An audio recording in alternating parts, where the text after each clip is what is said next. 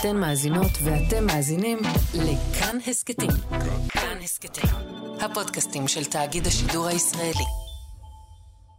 היום יום שלישי תושבע הכנסת ה-24. מזל טוב. 120 נבחרים מאושרים ייכנסו למשכן, ומהיום כל הזרקורים עליהם. אבל מאחורי ה-120 יש עוד 13 ישראלים שנכנסים היום לתקופה של מתח, אי-ודאות, תקופה מבאסת. אני מדבר על אותם חסרי מזל שיהיו הבאים בתור של כל רשימה. מספר 18 ביש עתיד, 7 בציונות הדתית, 31 בליכוד, 10 בש"ס. אל תקנאו בהם. כשבליל הבחירות הסוקרים מבטיחים לנו דרמה באולפנים... דודי חסיד, הסוקר שלנו, שאלתי אותך קודם, אה, מעניין, דרמטי, איפה זה הציר שבין מעניין לדרמטי? מה אתה יכול לומר לי עכשיו? מעניין ודרמטי, וואו. עכשיו כבר אולי אפשר להגיד, אין ספק, וזה ציר של גם וגם כרגע. אז הם לא יודעים את נפשם מרוב מתח. שלום לכם. אתם מאזינים לעוד יום, אני עקיבא נוביק, והיום מציצים אל חדר ההמתנה של הפוליטיקה. אל איך נראים החיים כשברגע אחד אתה עשוי להפוך לח"כ, וברגע שאחרי, לא. ואיך זה נראה כשכבר השלמת עם החיים מחוץ לכנסת, ופתאום מגיע טלפון שאומר לך לנער את החליפה. תראה, קודם כל, אה, זה מלחיץ, אני, אתה לא יודע, אתה אומר לעצמך, מה, לא לתכנן תוכניות? אם יש בישראל מומחה לנושא הזה, זה מוסי רז. כמעט 30 שנה שהוא רץ ברשימת מרץ. הוא אלוף הארץ בלא להיכנס לכנסת. איכשהו תמיד מוסי מגיע מקום או שניים אחרי הקו האדום. הנוסחה לכמה מנדטים מרץ תקבל בבחירות, זה המיקום של מוסי פחות אחד. אצלנו היו קדנציות שלמות שלא נכנס אה, איש, אתה לא יכול לבנות את החיים שלך על לשבת בבית ואיש מחכה לבשורה, זה לא אמור להיות כך. וחוץ מזה שיש לבן אדם גם אה, חיים. זה מה שנקרא עולמם של היושבים על הסף, חייהם על הקצה. יואב קרקובסקי הוא פרשן פוליטי ותיק בכאן רשת ב', מכיר אותה מקרוב. הם לא יכולים לתכנן את יום המחר, כי אולי פתאום תגיע שיחת הטלפון ההיא ממנהלת הסיעה או מיושב ראש הסיעה, ויזכירו לו את עברו. היי, hey, אתה, שהסכמת להיות חלק מרשימתנו לכנסת, האם אתה בא להישבע? בדרך כלל עסקינן בתופעה של פעם-פעמיים בחיים. בן אדם רץ, נכשל, רץ, נכשל, בערך בנקודה הזאת הוא מבין שבשמיים מנסים לרמוז לו משהו.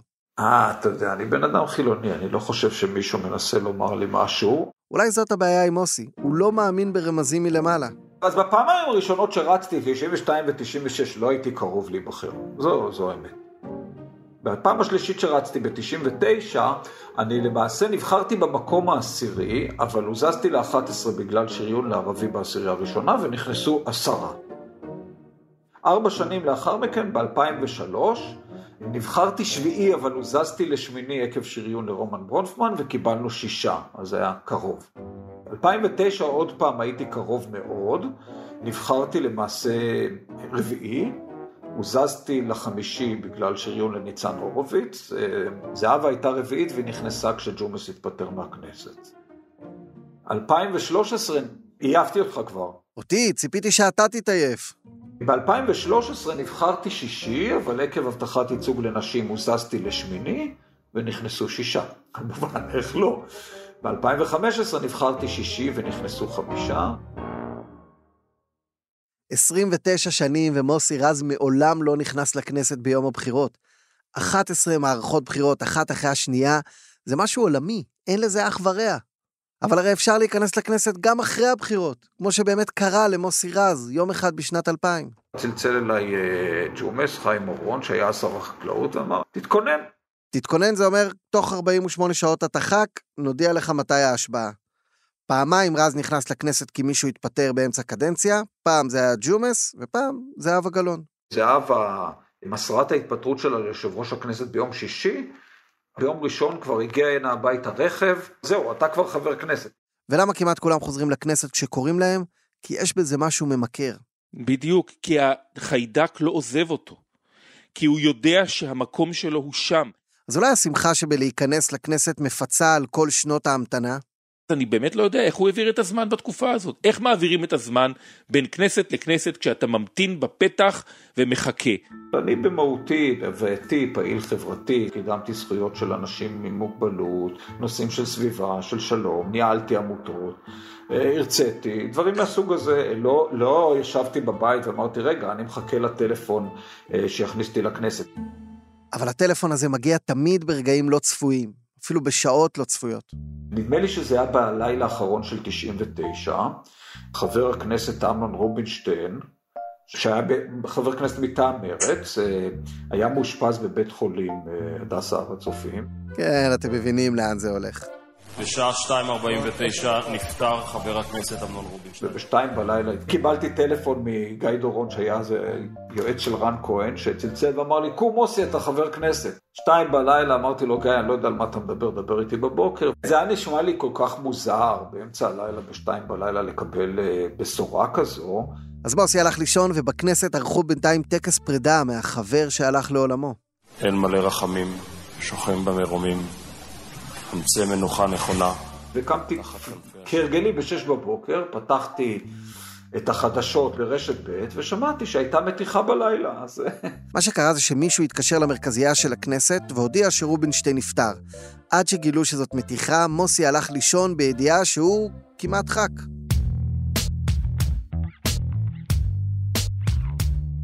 מוסי רז הוא רק הפרזנטור, אבל העומדים בפתח יש שמות. טלי פלוסקוב, מקום 31 בליכוד, טניה מזרסקי, 18 ביש עתיד, עידית סילמן, 8 בימינה, מאיר יצחק הלוי, מקום שביעי בתקווה חדשה, היבה יזבק, שביעית במשותפת, נחמן שי, שמיני בעבודה. אני מסתכל עכשיו על רשימת תקווה חדשה.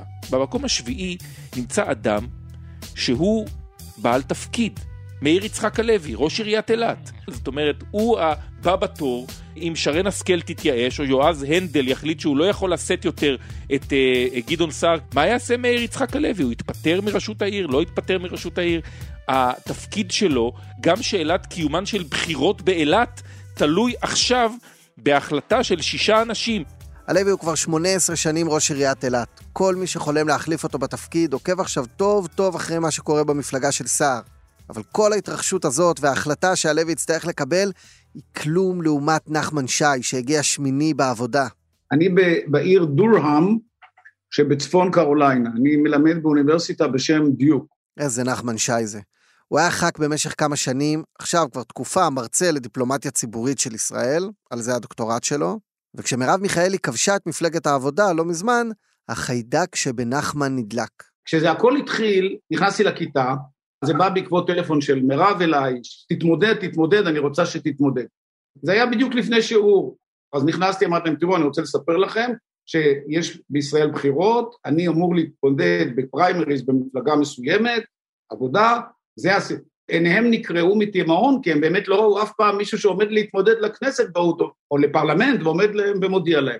אתם מבינים, חי לו נחמן בצפון קרוליינה, פנסיה, מרצה, כיבודים, אהלן אהלן, פתאום טלפון אחד מישראל גורם לו לחזור לארץ בשיא הקורונה ולהתחיל להזיע. עשה מאמצים אדירים, לדעתי הוא חפר מנהרה מתחת אה, לאוקיינוס האטלנטי והגיע בסופו של דבר, ביום הבחירות הוא כבר היה כאן.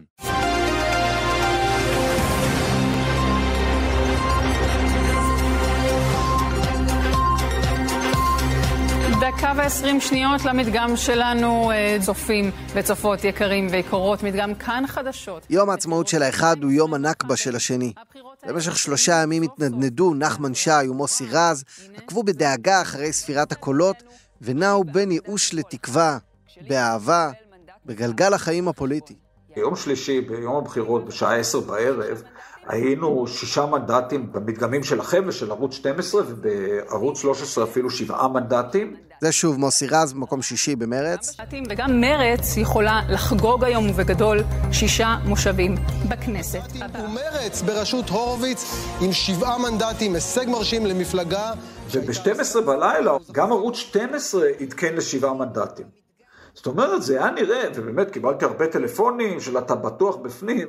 אז המספרים אומרים בשלב הזה שמוסי בכנסת, ובאותו זמן גם נחמן מתקרב מאוד מאוד למשכן. בלילה, בין שלישי לרביעי, בשתיים בלילה, המדגם של ערוץ שתיים נתן לנו שמונה מנדטים.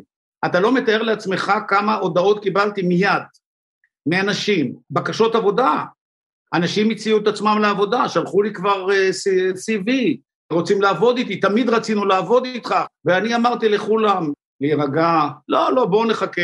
ואני עניתי לאנשים, רגע, רגע, אני למוד ניסיון, אני חושש שזה ייגמר בחמישה מנדטים. וכל הלילה מוסי רז מכבה אנשים שמתקשרים לברך אותו. כי הרי אם יש דבר אחד יציב בפוליטיקה שלנו, זה שמוסי לא נכנס לכנסת. בדוק, ברזל, פונקט. לא חשבתי שאני אכנס, זו האמת. אגב, בכל התקופה שאמרו מרץ אפס מנדטים, בכל הסקרים, אני כל הזמן אמרתי מרץ חמישה מנדטים, כי אני יודע שאם אני שישים, מרץ חמישה. זה לא נתון לש... לשינוי. מרץ עם חמישה מנדטים, שימו לב. הוא כל כך בטוח שהוא לא ייכנס, שברביעי אחר הצהריים מוסי מצייץ כך: מוניטין של עשרות שנים לא מקלקלים, אני מקום שישי ומרץ קיבלה חמישה. אני שמעתי שכשכתבתי את הציוץ הזה, אז ראיתי שהשוו אותי לריץ סילמן, אני לא יודע כמה פעמים זה קרה לה, פעם, פעמיים, או לפינדרוס, כן, בסדר, בנושא הזה אני עדיין מוביל עליהם. בעיניי זה בושה שהצעירים מנסים ככה לגנוב את התואר. בסך הכל זה קרה להם פעמיים שלוש והם כבר טוענים לכתר, זה באמת לא, לא פייר, לא הוגן. אני 22 שנה בעסק ובא איזה מישהו ששנתיים בעניין הזה וחושב שהוא איש מזל.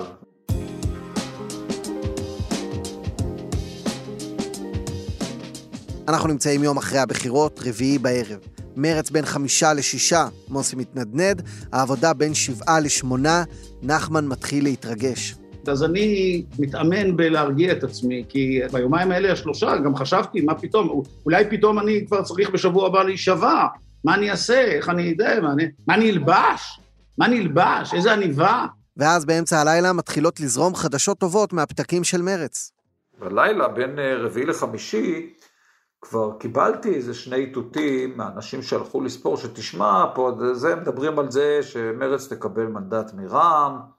אני טוב במספרים, אני גם אמרתי, כן, אבל היא יכולה לאבד אותו לעבודה וכולי. שישה למרץ רע"מ עדיין. ומיום חמישי בבוקר אני עוד פעם בשישה מנדטים, ועוד פעם אני בפנים, ועוד פעם מקבל ברכות. אה, ואני כל הזמן אומר, חכו לסיום הספירה. ללמדכם כמה חזקה הטראומה שנבנתה ב-29 שנים, כן? הייתה לנו הרמת כוסית בחמישי בערב בשבע, ושם כולם בירכו אותי ואמרתי, רגע, עוד אין תוצאות סופיות, זה על כמה מאות קולות, ובשמונה, ממש לקראת סוף הרמת הכוסית, הגיעו התוצאות הסופיות, ואז כבר באמת אה, אמרתי, אוקיי, נברך על המוגמר. אם כן, יש לנו הכרעה, מרץ עם שישה מנדטים, מוסי רז בכנסת, העבודה עם שבעה מנדטים, נחמן שי בחוץ. מבחינתו של רז, אני חושב הפעם זה באמת כאילו הוא ראה את המשיח אה, והמשיח נגע בו. מתברר שימות משיח כאן.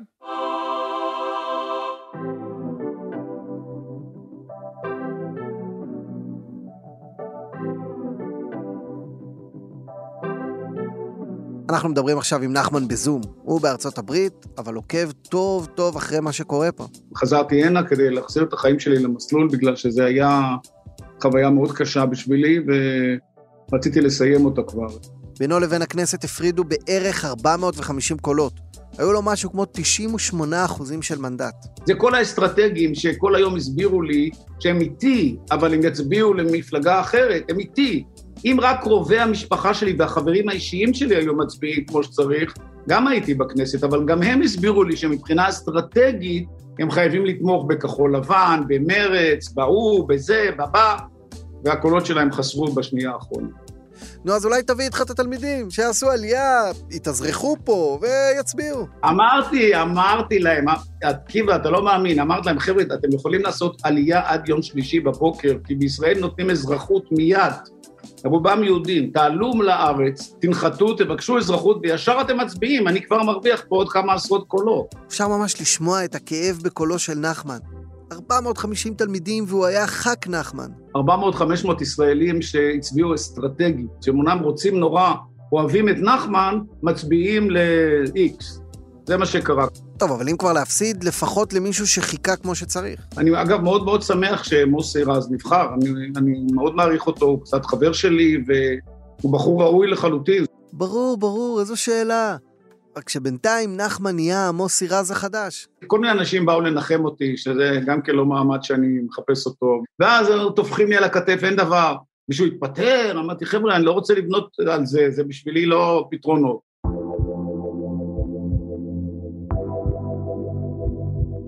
עכשיו נחמן משתדל לחיות באיזושהי שגרה. אולי טיפה להדחיק את העובדה שכל יום עשוי להיות היום האחרון שלו באוניברסיטה, ובכלל בארצות הברית. הוא צריך להגיע לארץ בטווח זמן די מהיר, כי הכנסת לא יכולה להישאר בחלל ריק של 119 חברי כנסת. זאת אומרת, הוא צריך להודיע באופן מיידי האם הוא מגיע על מנת להישבע, או שהוא משגר מכתב התפטרות מן הכנסת עוד בטרם הושבע. הסיבה שחזרתי מיד אחרי הבחירות הנה, זה שאני רוצה להחזיר את עצמי למסלול של החיים פה, לא לשבת בבית, אה, לכסוס את הציפורניים ולחשוב כל רגע שאיזה בשורה תיפול עליי מהשמיים. אבל נחמן בורח מהבשורה והיא רודפת אחרי נחמן. יש לי פה כל מיני אה, שאלות אה, שאני צריך לתת להן תשובה, למשל האוניברסיטה מאוד מעוניינת שאני אמשיך ללמד שנה נוספת, והיא תצטרך להודיע בשלב מסוים לתלמידים אם הקורס שלי זמין או לא. יש אפילו שאלות טכניות של דירה, איפה אני אגור וכדומה. נחמן ישן עם נעליים, אולי אפילו גם עם העניבה, כי בכל יום יכולים להתקשר אליו מהארץ ולקרוא לו נחמן חזור הביתה. נניח אם אבתיסאם מראענה תעזוב, או אם היא תמונה לשרה בממשלה חדשה, או אם כל אחד מהשבעה שלפניו פשוט יחליט להתפטר. וזאת לא החלטה כזאת ברורה למרצה מבוקש בדיוק, אלא אם כן קוראים לכם נחמן שי, הוא יבוא. יש לי ארבעה ארגזים גדולים פה בבית, רבקה אשתי ואני נמלא אותם בבגדים שהבאנו לארצות הברית, כי זה בעיקר בגדים. נזמין את חברת ההובלה X, XY, לא משנה איזו, נעלה על מטוס ונבוא לארץ. בסרטים תיעודיים יש בדרך כלל את האפילוג בסוף. מה קרה עם הדמויות מאז, איפה הן היום. אז נספר שמוסי נאלץ בשבועיים האחרונים להתרגל לסטטוס שהוא מעולם לא היה בו, ח"כ שנכנס לכנסת בבחירות. הלכתי אתמול עם, עם הבת זוג של הבן שלי, קניתי אה, שתי חליפות, שתי חולצות, עניבה אחת, נעליים. ונחמן, הוא כל הזמן מגניב מבטים אל הטלפון.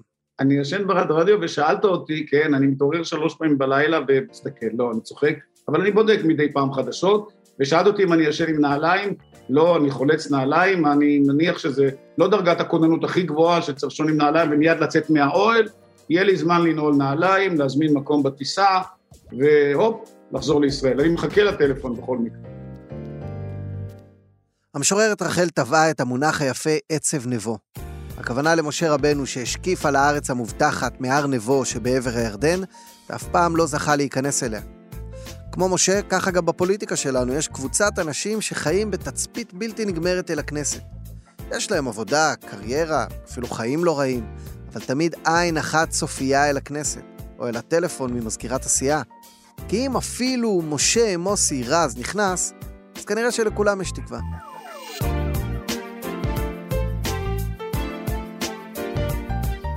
האזנתם לעוד יום. אם אהבתם את מה ששמעתם, זה בזכות הצוות המובחר של עוד יום, דניאל אופיר, ניר גורלי, נועה אקסינר, רחל רפאלי. המון עבודה ומחשבה הם השקיעו פה, ותודה רבה לכם על זה. אנחנו ממתינים בכל שעה לרעיונות שלכם לפרקים הבאים, וממליצים להמשיך מכאן לפרקים של מיכל רשף, של גל ברגר, או של גילי כהן. אפשר לעשות את זה באתר כאן, אפשר לעשות את זה ביישומון, באפליקציה החדשה של כאן לרכב, או בכל אפליקציית פודקאסטים שמכבדת את עצמה. אני עקיבא נוביק, ותודה לכם שהאזנתם לנו.